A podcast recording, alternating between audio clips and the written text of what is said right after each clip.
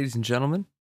Welcome back to another episode of the Hedging Screens podcast. As always, I'm your host, Zach Cronin, and I'm going to just get right into it. Last night, or not last night, yesterday, I'm sure we all know some huge shit went down. And I'm not talking about the president of the United States being impeached for a second time. I'm talking about James Harden being traded to my Brooklyn Nets, right? I was kind of just astonished. I was I was astounded, flabbergasted, all of these superlatives to just describe my immense confusion of everything, right? The news came in the afternoon sometime. I'm guessing around three o'clock. Um, right around that time, two, three o'clock or something. And I was just getting out of the shower. I was sitting. I had my the towel on my head, drying my hair, and I forgot if it was Woj or Shams, but one of them tweets that you know James Harden has been traded to the Brooklyn Nets, and I'm just like, I had no idea how to react. My first instinct was just to be like, this is just awful. I remember I um I was talking to I think it was on Twitter actually. Uh, I think it was Shams tweet talking about um a potential trade happening. I forgot who it was. It's on my feed. I'm just I don't really I don't really care to look for it right now. But I I basically said that I would have a stroke if the Nets went and traded for James Harden. And uh, you know the news starts coming out that Houston is working to facilitate some type of deal, and both the Nets and the Sixers were there, um, or were Harden's number one destinations, right? The Sixers, of course, presented a package constructed around Ben Simmons, um, trying to include either someone like Tyrese Maxey or Matisse Thybulle, somebody like that. And the Nets were from the from from the jump off the rip. They were like, "We will give you whatever you want for James Harden," and that was precisely what I was afraid of. Going into this season, I always felt that this was going to be kind of just like a tune up year to assess where the team is at, uh, look at what everybody looks like alongside KD and Kyrie, and kind of just take it from there. Make a trade either a little bit later in the season or even next season, and really just like, or over the offseason, I mean, and gear up to make a title run next season. Obviously, things are getting a little funky right now. The team um, is a little is a little inconsistent of course, Spencer Dinwiddie is hurt. Kyrie Irving is off dealing with some personal matters. And I don't know if that played into the team's decision to make this trade. Um, it could be. All I know is that regardless of what's going on with Kyrie, the Nets were looking to get another guy, right? I felt that before Jrue Holiday landed in Milwaukee, he would be a good guy for the Nets to bring in because he wouldn't cost that much, at least relative to somebody like James Harden. And I'll get into the full details of the trade in a second, but he'd also kind of just fit better. All right, Jrue Holiday being a good shot creator, not only for himself, but for everybody else. And more more than that, being quite arguably the best defensive point guard in the NBA. I mean, there's no denying it. If he's not the best, he's right up there. Obviously, that didn't happen. The Bucks swooped in super fast to scoop up Holiday from uh, New Orleans, and they sent a decent amount down there. I believe it was uh, Eric Bledsoe, um, a couple of picks. Pel- the Pelicans also wound up with Steven Adams. Somehow that was quite the move. But knowing that you trying to get somebody like James Harden, and this is going to be like the same for if you were trying to get somebody like Bradley Beal as well, they're gonna require a lot, like especially James Harden. James Harden is one of the most talented shot creators that the NBA has ever seen. I'm just gonna pull up his stats real quick, and like we know the numbers, but like this dude is a former MVP, a guy who can pretty much get 30 and 10 at will, almost.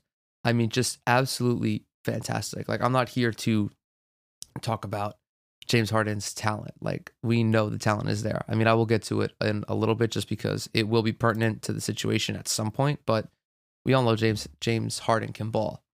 But my question is, can he ball within the Nets organization. And before we get into that, we have to kind of figure out how we wound up here, right? Harden joins Houston in what year was it? In 2012. Leaves OKC, doesn't want to be the sixth man anymore. And off the jump, this guy comes in, 23 years old, averages 26 and 6. I mean, Harden, that was when James Harden became James Harden, right? Or he became the beard, I guess you could say, or James, or just like that's when he began to morph into his own entity, like his own superstar. Shit got real when the team hired Mike D'Antoni in 2016, right? So before that, Kevin McHale was the coach. At least I think it was Kevin McHale. It was Kevin McHale. Um, and then JB Bickerstaff took over at the end of the uh, 2015-16 season, or like 11 games in, I should say. And throughout all that time, James Harden is just putting up numbers. He was consistently averaging more than 25 points, right? 25, 26, 28, 29, all star, like pretty much a first team All NBA lock every season. So Mike D'Antoni comes and the whole offensive philosophy changes. It's it's going to be the James Harden show. He's going to have the ball in his hands pretty much every possession, and he's going to be responsible for everything that the team does offensively. His first year with Mike D'Antoni, 29 points, 11.2 assists, eight rebounds. Um, should have won the MVP that season. Unfortunately, I believe that was the year he lost to um, Russell Westbrook, who averaged the triple double. I'm just gonna fact check that real quick. Uh, yeah, that was the year he finished second to Russ. The subsequent year, he comes back, wins his first MVP, and then he's finished as a finalist in each of the last two seasons, right? What's weird about the Rockets, though, is this 2016 17 team. And I talk about, not this team actually, this is the following team, my bad. I talk about this team a lot because in 2017 18, the Rockets were 65 and 17, finished first in the Western Conference, looked like the team to beat. That's just, they looked incredible. They looked like a championship caliber team. Qualify for the playoffs behind James Harden's incredible season. I think he averaged like 30 and 8, something like that. Yeah, 30 and 9, actually, pardon me. Shooting 45% from the field for a guy taking 20 shots a night incredible. Of course, he's getting to the line super frequently, banging home a lot of threes. Like it was fantastic. So they go to the playoffs. They breeze through the Timberwolves and the Jazz, winning eight of their ten games. And they get to the they get to the Warriors, and the Warriors beat them in seven. I believe the Warriors also came back from a three one deficit, if I remember correctly. Yeah, Golden State was the first game. Houston wins games two, three, and four. Um, Oh no, I'm sorry. Through five games, they were three and two. Yeah, three and two. They just couldn't close it out. Some of this is James Harden's fault, but really the team as a whole. But regardless, this was the best iteration of the Houston Rockets because there was James Harden, there was Chris Paul, Eric Gordon, Clint Capela, um, Trevor Ariza, Gerald Green, Luc Mbah a Moute. The team, just top to bottom, was so complete they were so much fun to watch and they just they operated with such proficiency. They had outstanding chemistry and I think their on-court play was so spectacular, not only because of their offense, but let me adjust the chair here.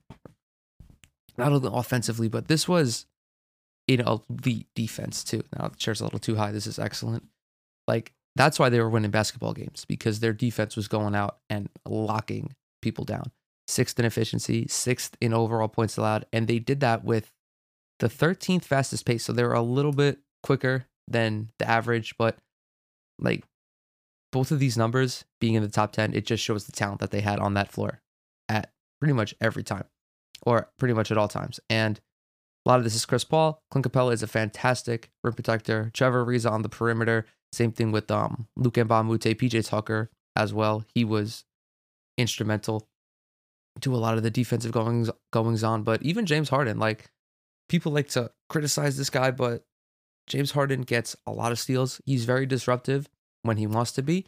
He might not be the best perimeter defender, but he's a tall boy and he's thick and he can hold his own down in the post. He is a, he is it, he is a very good post defender. I'll say that much. But from this point, the team just started to nosedive. Do you know, ownership changes, team gets a little cheaper, they start trading people away. Um, they pretty much abandoned what made them successful after one season, which is quite um odd. And you can see it, like just statistically, defensively.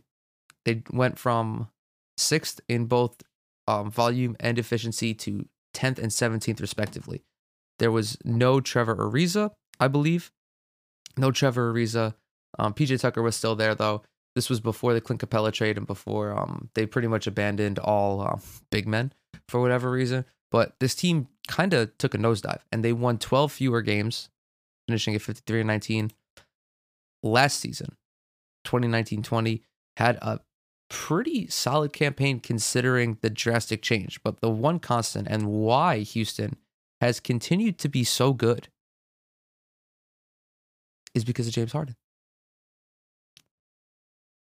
Every year, James Harden goes out and puts up MVP caliber numbers, is consistently, arguably, the best player in the league, top five every year. Again, quite possibly the best, most dynamic playmaker the league has ever seen, just in terms of scoring, passing, doing everything.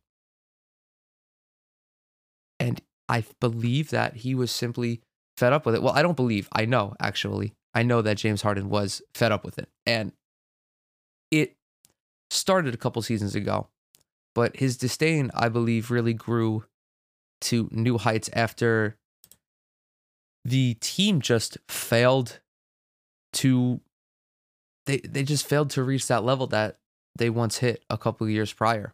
And it's really no fault of his own because Harden is Harden has only gotten better over these last couple of seasons. And the team has not improved with him, which is weird, both in terms of wins, in terms of advancement in the playoffs. Like when you look at LeBron, right? LeBron may not necessarily get better every year. He gets better in different facets, but that's kind of that's kind of um that's a different conversation for a different day. But the teams that he's on are always in the finals, right?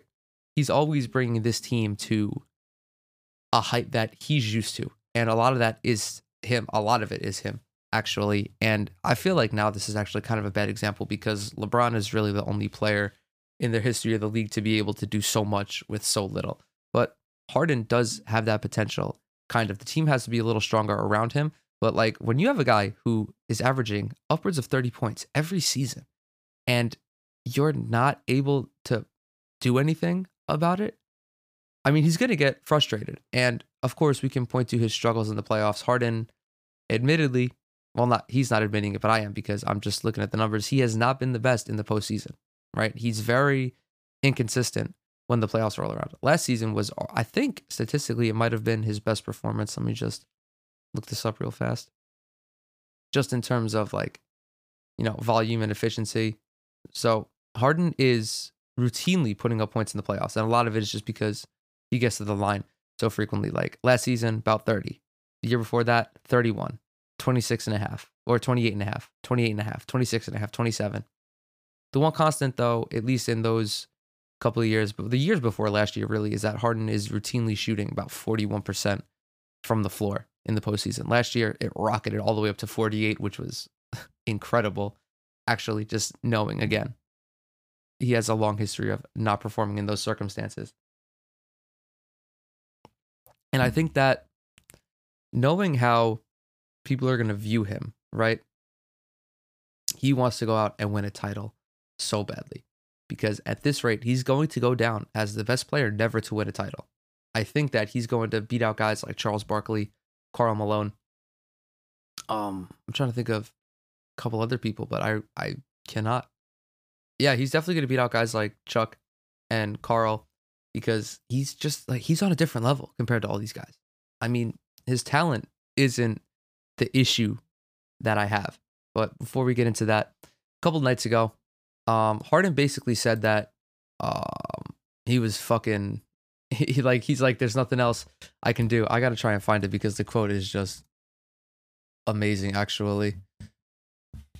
A couple nights ago, I forgot who they were playing. Maybe it'll um maybe it'll tell me. So this is January 13th, a couple nights ago.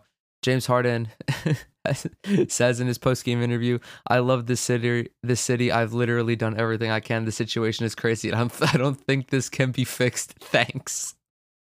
But I mean, listen,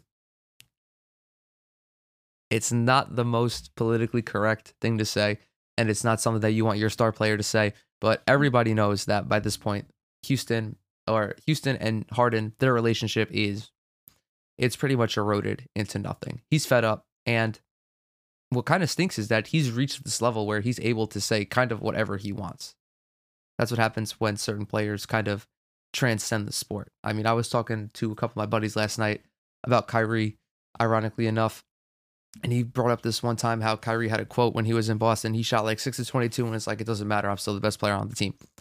Like, yes, you shouldn't say that, but you're not necessarily wrong. I kind I agree with Harden, although I wouldn't have aired this out to the media. But like, if I were to go in and talk to the GM and the owner, I'd be like, guys, like, there's nothing, there's nothing we can do. Like, he, no one has tried to fix anything in the last couple of years, and I, I simply want out, especially knowing that you know he's coming up on 30 he might be able to play for another six seven eight years just because of oh no he is 30 he's 31 yeah he'll be 32 in august. So he might be able to play for, you know, five more years or so just because of his style, but he won't be remembered as fondly, I think, if he doesn't win a title. And as much as athletes say, you know, they don't care about what people think of them, how we view their legacy, I think they do a little bit. And they also just kind of want to go out and win a title for themselves because it's like the pinnacle of their occupation. Like you just did something that no other team has done for that season.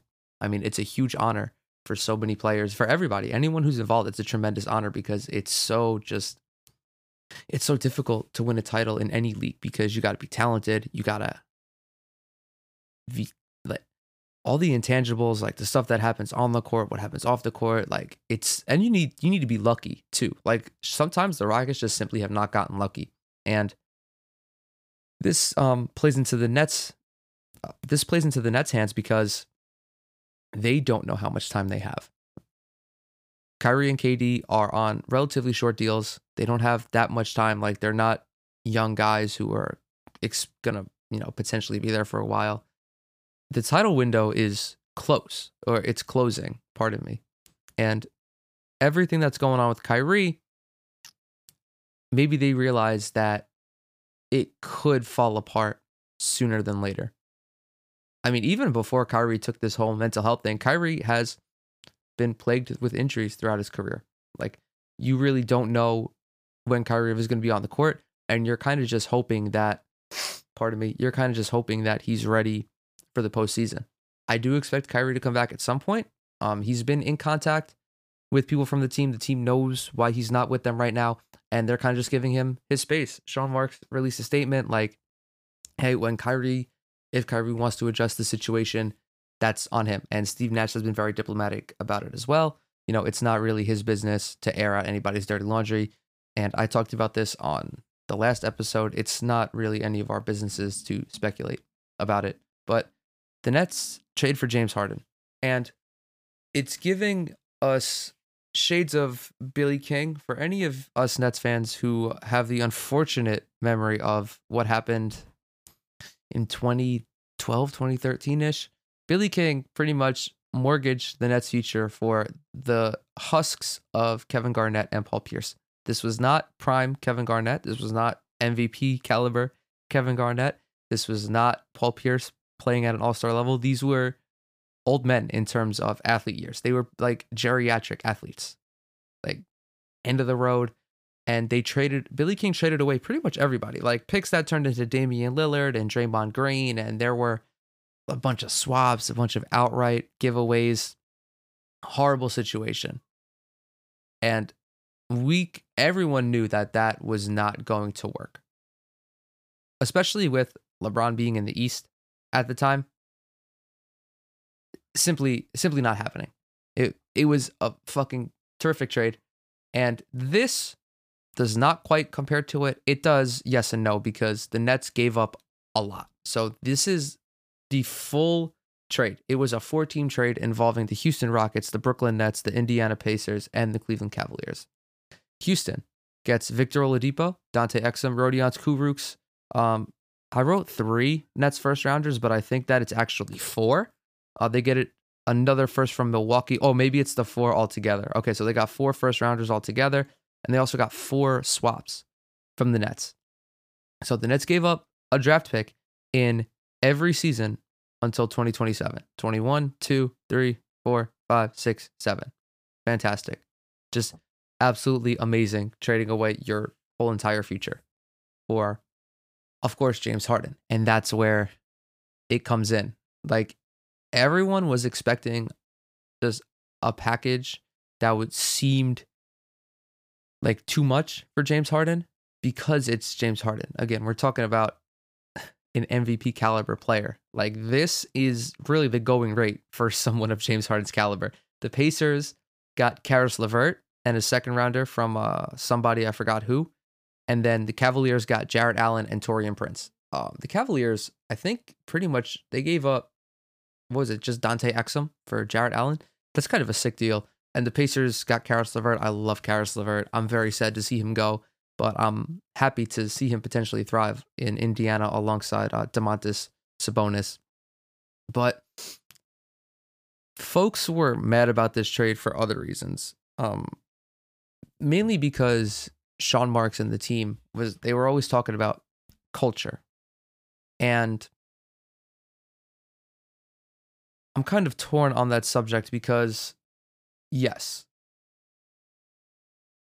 it's shitty of him to praise and talk about culture and you know homegrown talent stuff like that and then trade them all away. But there was like that ship has kind of sailed when you signed Kevin Durant and Kyrie Irving you knew that you had to win right now and you had to do everything in your power to make the team as good as possible right now the culture shit that for me eh, like I, it's kind of over with at this point. Like the culture is established. like it, but the the culture, the whole cultural aspect, it's like culture doesn't really matter for contenders. What matters is one team chemistry and talent. The Nets have team chemistry, or they're hoping to have some team chemistry. They definitely have talent. They just had to work on the chemistry. The culture is more so for when the team is up and coming and building a nice foundation. The foundation was laid. Kenny Atkinson laid the foundation with young Jarrett Allen, young Caris LeVert, Spencer Dinwiddie, D'Angelo Russell. The foundation and the culture is what attracted Kevin Durant and Kyrie Irving. Now that they're there, they don't give a fuck about culture. The only C word they care is championship. That's what they want. That's why they came to Brooklyn. They saw that as the best place for them to win a championship it sucks having to trade away these young players, but it's a business. And that is the unfortunate reality of it. Do I agree with the move? I do not. However, I see why they did it and now we have we're going to actually talk about the um the basketball aspect of it. And really the real reason we're 25 minutes and I haven't really even talked about the trade yet. So, I think I'm very pessimistic about this trade because on paper, yes, the Nets have this fantastic team. Their starting lineup projects to have Kyrie Irving, Kevin Durant, James Harden, Joe Harris, and maybe DeAndre Jordan. I saw an ESPN graphic that had Jeff Green playing the five. Um, why? I don't, I don't fucking know. But either way, at any given time or at the end of games, you're going to have three of the most talented NBA players in the history of the league on the court together that is like why this move is so uh, I guess bittersweet would be the um the most appropriate way to describe it.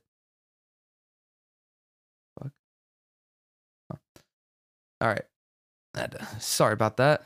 But yeah, again, I'm just like I'm very bittersweet about all this because in order for this team to work, a lot has to happen.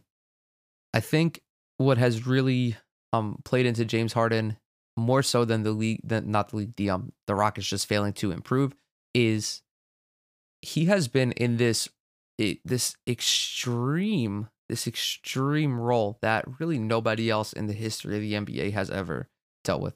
This guy was his team's entire offense since Mike D'Antoni came over and really instituted this revolutionary idea. James Harden is first in minutes, field goal attempts, free throw attempts, and has had the highest usage rating among players with 5,000 plus minutes at 36.8. I believe Russell Westbrook was a second close at 35.2, but that is heavily inflated during his time with the Thunder, where he was doing a lot of everything out of necessity. Like James Harden didn't have to be this extreme, the extreme focal point of the offense, where it's pretty much just Harden isolation, Harden pick and roll, Harden isolation, and your only buckets are coming like directly from James Harden or off of a James Harden pass. It didn't have to be that way. But that was what Mike D'Antoni wanted to run. And James Harden obliged, honestly, because I think he knew that he'd be able to do it and he was talented enough to be able to do it. But it seems that maybe he's ready to take a step back, especially because this guy has been pretty durable throughout his career. Like I'm looking back on it, he played 68 games last season, 78 the year before, 72, 81, 82, 81. Like this guy's put a lot of time in. I mean, he's played 10,000 plus minutes in what is it? Four seasons? One, two, three, four. Yeah, four seasons. That's that's a lot, dude. Uh, only I think only Bradley Beal and CJ McCollum might have been close to him. Uh, but then you got to factor in playoff minutes, and it's just like all I'm saying is that the minutes hit different when you are quite actually facilitating more than a third of your team's plays. Like every 100 plays, James Harden is involved in about 37 of them, which is uh, an astronomical amount. And, you know, going to a place like Brooklyn or a place like Philly, that wouldn't have to be the case. You know, Philly has Joel Embiid, so Harden and him would be able to trade off. There's also Tobias Harris who can get involved a little bit. And of course, with Brooklyn, Kevin Durant and Kyrie Irving are the two babies of this team, right? We love KD, we love Kyrie. They make the offense go.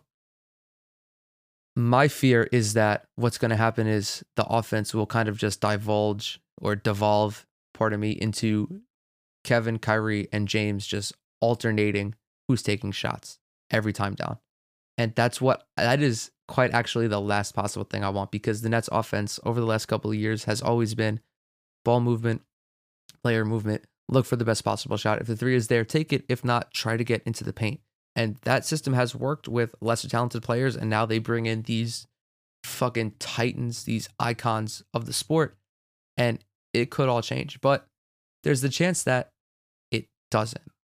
And I haven't like thought of an actual game plan, but I do know this. James Harden is a fantastic playmaker, an excellent floor general, and he can create for everybody else just as well as he creates for himself. Kyrie Irving is not really that. When I watch Kyrie Irving play, I see an undersized shooting guard and not really a, not really a point guard. Kyrie does hand out a lot of assists, but like his primary goal is to score. And that's a lot of just, you know, being in this new generation of point guard where you're kind of just doing what you doing what you see fit. Like you're gonna take the open shot if it's there, if the pass is there, you're gonna dish it.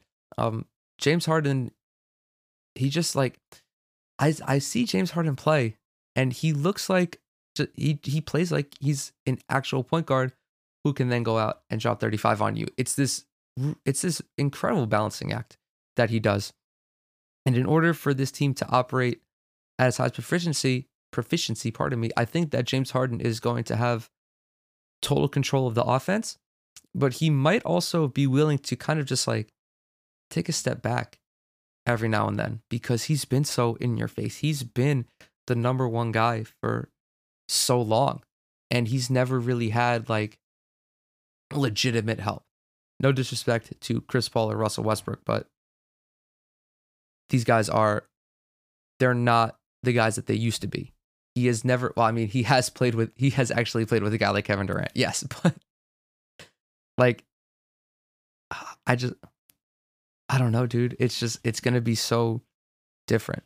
And I'm hoping that there is still just like a shade of what made this Nets team great in terms of playmaking. And I think it's possible. I'm just really quick going to read off the current roster. So the Nets are working with Kyrie, Chris Chiozza, Bruce Brown, Landry Shamet, Spencer Dinwiddie, who is currently hurt, Tyler Johnson, and now James Harden. In the forward slot, we got Joe Harris, Timothy Luwawu-Cabarrot, Reggie Perry, Kevin Durant, Jeff Green, and then at the center position, the weakest position by far, DeAndre Jordan and Nick Claxton. So, how do you make the most of this of this roster? Well, it's gonna be very guard heavy, clearly, because you got Kyrie, you got Harden, you got Spencer Dinwiddie, who is gonna come back healthy at some point. Um, you got Bruce Brown, who, if you're not watching Bruce Brown, bro, this guy is really balling. He's he's looking pretty good. I was watching him last night against the Knicks, and this guy like just gets into the paint, and he's got this weird floater that I don't know how many hours he spent perfecting this, but I don't think he missed a floater last night. I mean, he's money once he gets inside like 12 feet. So I, he also just plays with a lot of energy, and that's kind of what the Nets need. The Nets need guys who play like they're fighting for their spot in the rotation because Bruce Brown kind of is. I mean, Steve Nash doesn't really know who he can rely on just yet. And if you throw Bruce Brown in there, that's an extra guy. That really that really helps, you know, alleviate some of their problems. I mean, Landry Shamet, I talked about him on Wednesday, hasn't been that impressive so far, but again, has the potential to be, you know, somebody who just is invaluable to the team almost as a floor spacer. We know what Spencer Dinwiddie is going to do when he comes back. Um, I don't know how much time Chris Chiozza is going to get, especially when Spencer Dinwiddie comes back potentially for the playoffs or whatever. Um, Joe Harris solidified in the rotation. No ands, or buts about it. TLC, like TLC is he's so fucking strange. Like, uh, he's got so many high highs and so many low lows that it's it's tough to get a read on him. But maybe there's a way that he looks good. Uh, Reggie Perry is another guy. Got some minutes against the Knicks on Wednesday. You know, someone who Steve Nash could potentially look towards going forward, especially because the Nets like they need as many forwards as possible. Jeff Green, don't really know what his spot in the rotation is going to look like, and then DeAndre Jordan and Nick Claxton. How like the center position is just so fucking weak, bro, and it stinks because uh, Jarrett Allen was the best center option by far, and now he's gone. It sucks, bro. It fucking sucks. Um, like, n- no disrespect to DeAndre Jordan, but the dude is just like not productive outside of being a rebounder. And I get that you need guys to grab boards, but he's not a good defender. Uh, really doesn't do much offensively. Not like he ever did much offensively, but I mean, he's good for a couple lobs every now and then. Um, I think Nick Claxton is really the wild card here. He's been hurt for a while. Steve Nash said that he was going to miss a couple of weeks with um tendinopathy of some sort. That was mm, that was like a month ago, six weeks ago or something. Still not back. Um, the team still has holes, even with James Harden. The team still has holes, and what really perturbs me about Harden is I don't know what the defense is going to look like because the defense wasn't good to begin with. The Nets don't have a lot of good defensive players. Like wing de- wing defenders is what they need more than anything else. And now that Jarrett mm-hmm. Allen's gone, the defense is like they could seemingly give up 135 points every night, and that does not.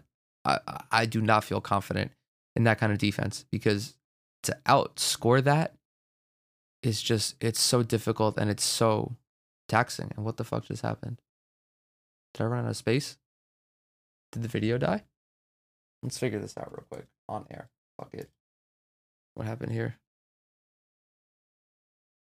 I think I ran out of video space. What? Storage. Yep, that's exactly what happened. I ran out of storage. Ah, whatever. Shit happens. Uh, where was I? Oh yeah, I was talking about the failed, ex- the potentially fucking nuclear failure that the Nets might get into. But uh what specifically? The defense. Oh yeah, the defense is just like bro, it's going to be so mid I'm not excited for it at all. It's just, but everyone always counters it with the offense is going to be so amazing. And I hope the offense is amazing.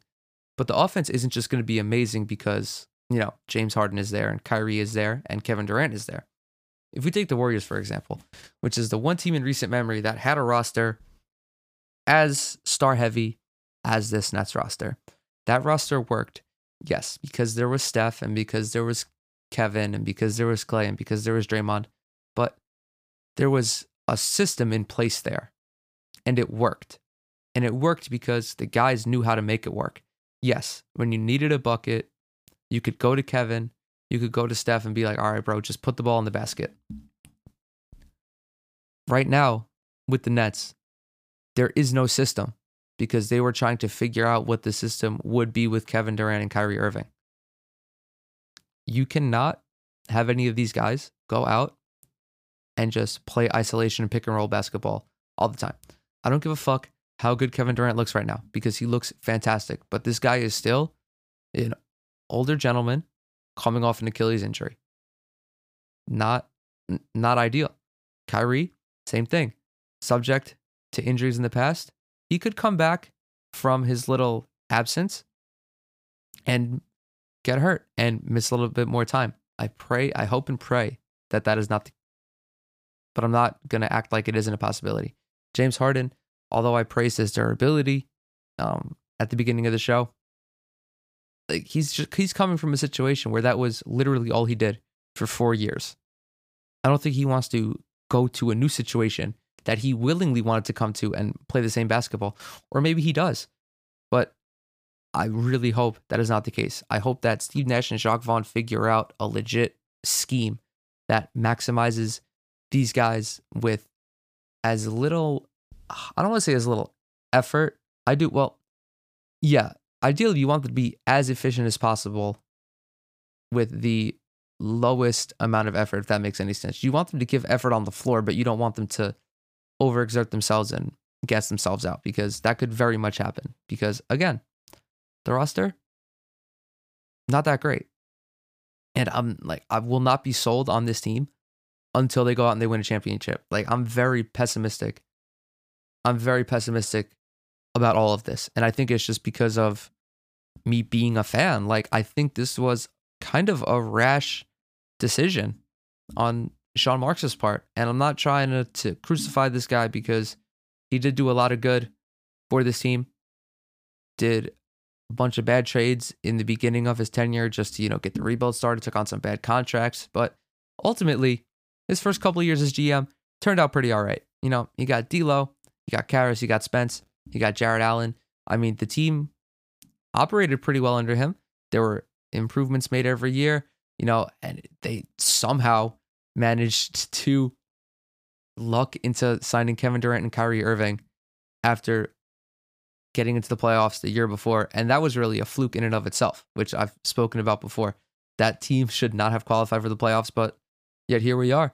And, you know, maybe he feels that he doesn't know how much time he has because coaches and GMs in particular, they they have pretty short leashes.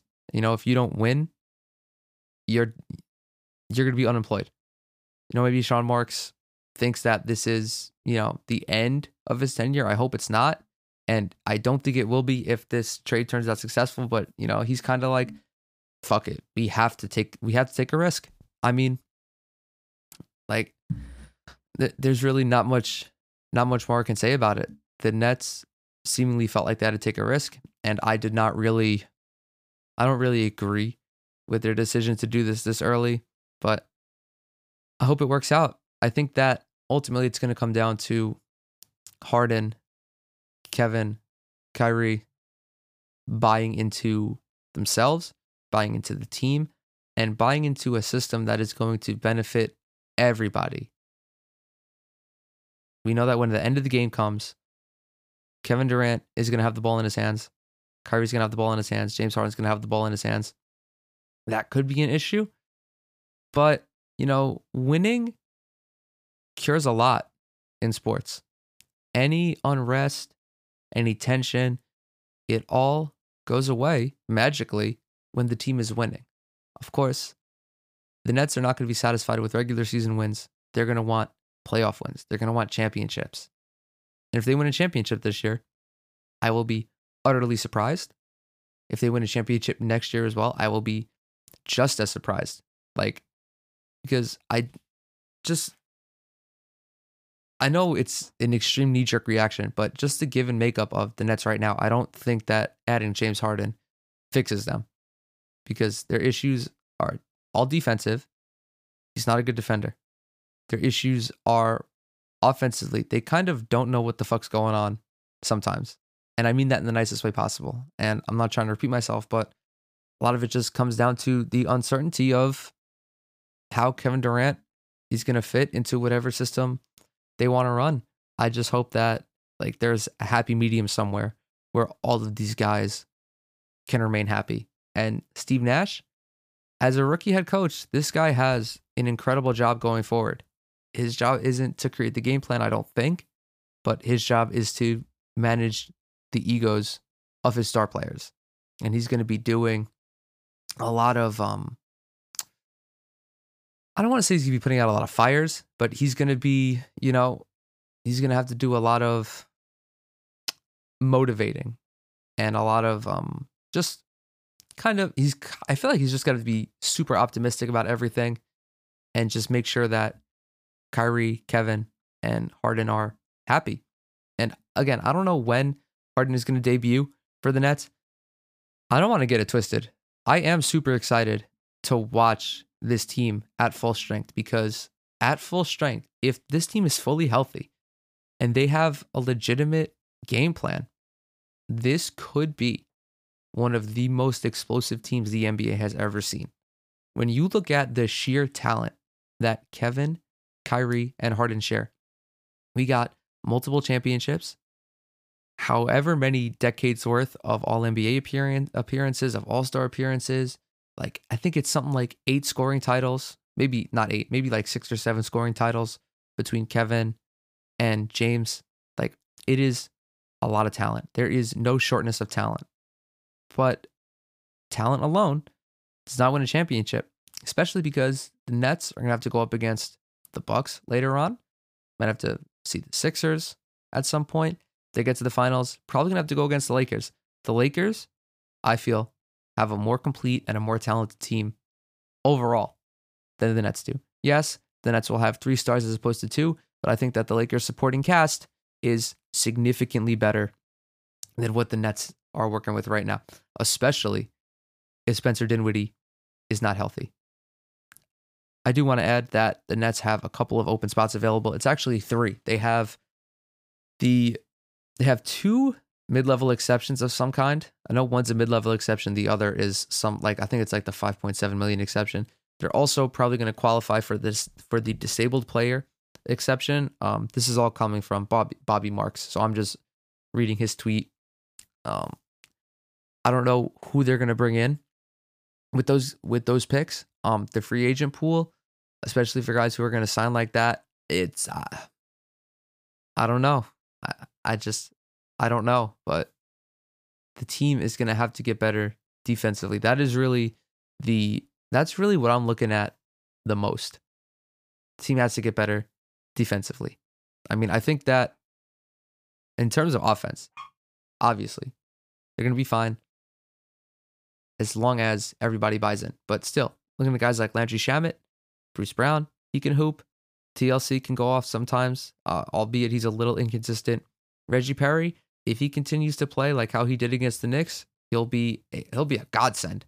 Actually, um, Spencer Dinwiddie once he gets healthy, Joe Harris, of course. Um, uh, they just need to try to find a way to bring in like a defensive minded center. But I guess the um the TLDR version of all this is that I am extremely um, apprehensive about this James Harden trade, but do not confuse that for a lack of excitement because I am just, I may not show it because I'm trying to be as objective and as real as possible, but I, I think that what, like actually just sitting down and watching this team is going to be a lot of fun because they are just trotting out so much talent and we don't even know when Kyrie's coming back. And that shit can change. That shit, it will change when he gets back. Um, I am not worried about like locker room stuff. That I, I think is going to be very overblown. You have quote unquote reports of Kyrie being furious and you know distant from Durant. I say quote unquote reports because it's not really substantiated in any way, and by that I mean no credible reporter. Well, I don't want to say credible reporter, but none of like you know Woj hasn't come out and said it. Shams hasn't come out and said it.